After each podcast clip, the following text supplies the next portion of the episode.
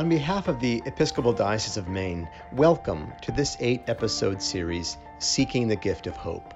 Our guest is Father Martin Smith. Martin is well known throughout the Episcopal Church and beyond as a spiritual director, a retreat and workshop leader, and an author whose books exploring contemporary spirituality have gained a wide readership. His books include A Season for the Spirit, The Word is Very Near You, Love Set Free, Compass and Stars, and Reconciliation. We hope that you will find each episode in this series thought provoking in this time of uncertainty and a stimulus to prayer and conversation. Share this podcast with your friends and your faith community and explore with them different facets of hope as a gift of God, the Holy Spirit. Thank you for joining the ongoing conversation we are calling Seeking the Gift of Hope. Today's theme is summed up in a verse from the glorious eighth chapter of Paul's letter to the Christian community in Rome. In hope we were saved. It captures the tension that everyone who lives in Christ will experience between the already and the not yet. We were saved once and for all by God's action in the life, death, and resurrection of Jesus. But our salvation is a work in progress. We are growing into our life in Christ. Furthermore, our salvation is bound to be radically incomplete. It cannot come to maturity until God finally draws everyone into that fullness of life, when, as Paul said, God will be all in all. 1 Corinthians 15:28. We can explore every aspect of Christian life with these three tenses in mind. We can consider what we have already been given, what we are growing into, and what we still have to yearn and wait for. Let's start with already, a key word in Christian spirituality. It is grounded in the reality of baptism, which powerfully symbolizes the fact that when it comes to God, there is no such thing as a shallow end to the pool.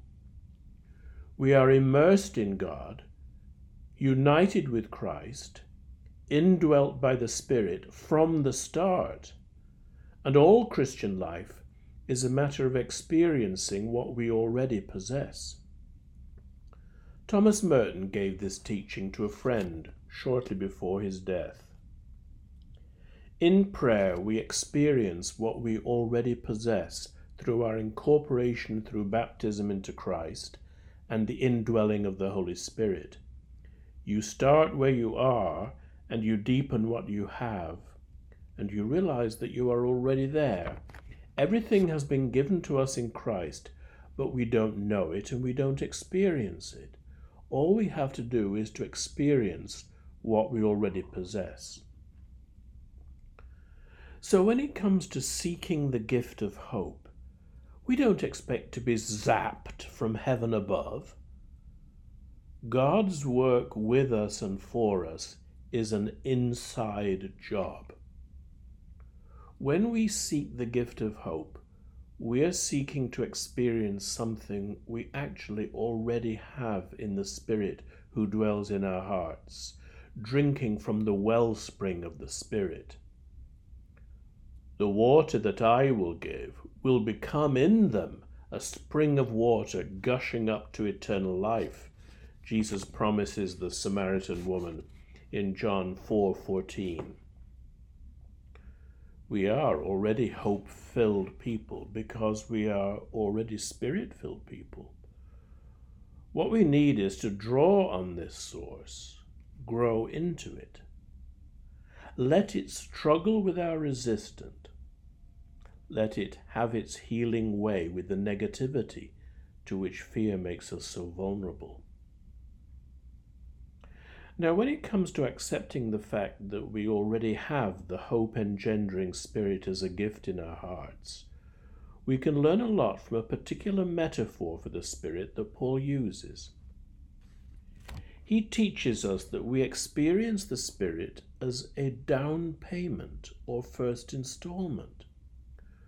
Paul was a businessman, an expert in the manufacture of awnings and tents. The Greek word arrabon that he uses about the Spirit is an everyday commercial term. It means a free sample, or a down payment, a mortgage installment, or a guarantee. Paul uses this secular term to drive home that we have indeed received the Holy Spirit, but there will be far more to come. We have received enough of the Spirit to be going on with, but the fullness of the Spirit is yet to envelop and transform us.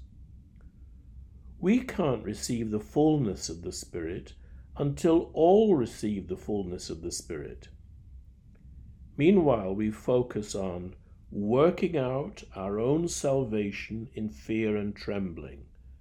Philippians 2:12. What does the work of the Spirit in us feel like now in what I call the difficult meantime? I'm going to read this key passage, Romans 8 verses 18 to 25. I consider that the sufferings of this present time are not worth comparing with the glory about to be revealed to us. For the creation waits with eager longing for the revealing of the children of God. For the creation was subjected to futility, not of its own will, but by the will of the one who subjected it, in hope that the creation itself will be set free from its bondage to decay and will obtain the freedom of the glory of the children of God. We know that the whole creation has been groaning in labor pains until now. And not only the creation, but we ourselves, who have the first fruits of the Spirit, groan inwardly while we wait for adoption, the redemption of our bodies. For in hope we were saved. Now, hope that is seen is not hope for who hopes for what is seen? But if we hope for what we do not see, we wait for it with patience. We have received the first fruits of the Spirit, a metaphor taken from the tender first pickings of any new crop. But we don't yet experience what Paul calls the redemption of our bodies we are only beginning to experience the full crop of the benefits of the Spirit love, joy, peace, patience, kindness, generosity, faithfulness, gentleness, self-control. Galatians 5:22. They are far from having taken root in our hearts yet. So paradoxically, we experience the Spirit in our deepening sense of how far we still have to go and this is painful. We groan inwardly. But there is much more to this pain than an individual sense that there is a long way to go before God's love completely has its way with us. The Spirit's main work in us in the difficult meantime is to deepen our empathy with a suffering world.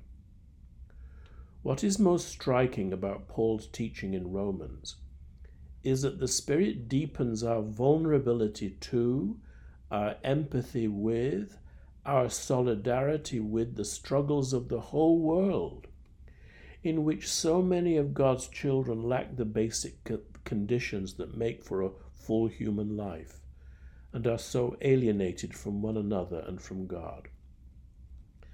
The pain Christians feel in the Spirit comes from the sense that we are in fact all in this together as God's offspring, and we cannot possibly be fully saved ourselves unless all are. The Spirit's main work now is to burst our personal self referential bubbles, dismantle our tribal loyalties that make life all about us, that is, just us, our people. The Spirit has to break our hearts so that we recognize that we cannot be fulfilled until all are fulfilled. The Spirit undermines our deep dyed us and them mindsets. There is no us and them. There is only us. We are saved in hope, and a hope that leaves others out is no hope at all, but a symptom of false, sick religiosity. Ours is a double hope for all to be given the conditions for healthy, creative, cherished, and secure lives in community during this life, and for all to share in God's eternity beyond death's reach. In this time of turmoil, the Spirit is at work compelling us to recognize that we are one interconnected world, that our old divisions and tribalisms are lethal and intolerable. The Spirit is stirring up in those who have been apathetic, biased, and unseeing more empathy and solidarity with those who are struggling for justice. Turmoil makes us feel very inept at prayer. It's hard to find words for all this pain and striving. This makes Paul's further words in Romans 8 so powerful in this moment. Likewise, the Spirit helps us in our weakness, for we do not know how to pray as we ought, but that Spirit intercedes for us with sighs too deep for words. Please join me next week as we explore the personal spirituality of hope in an episode called Becoming a Hopeful Person.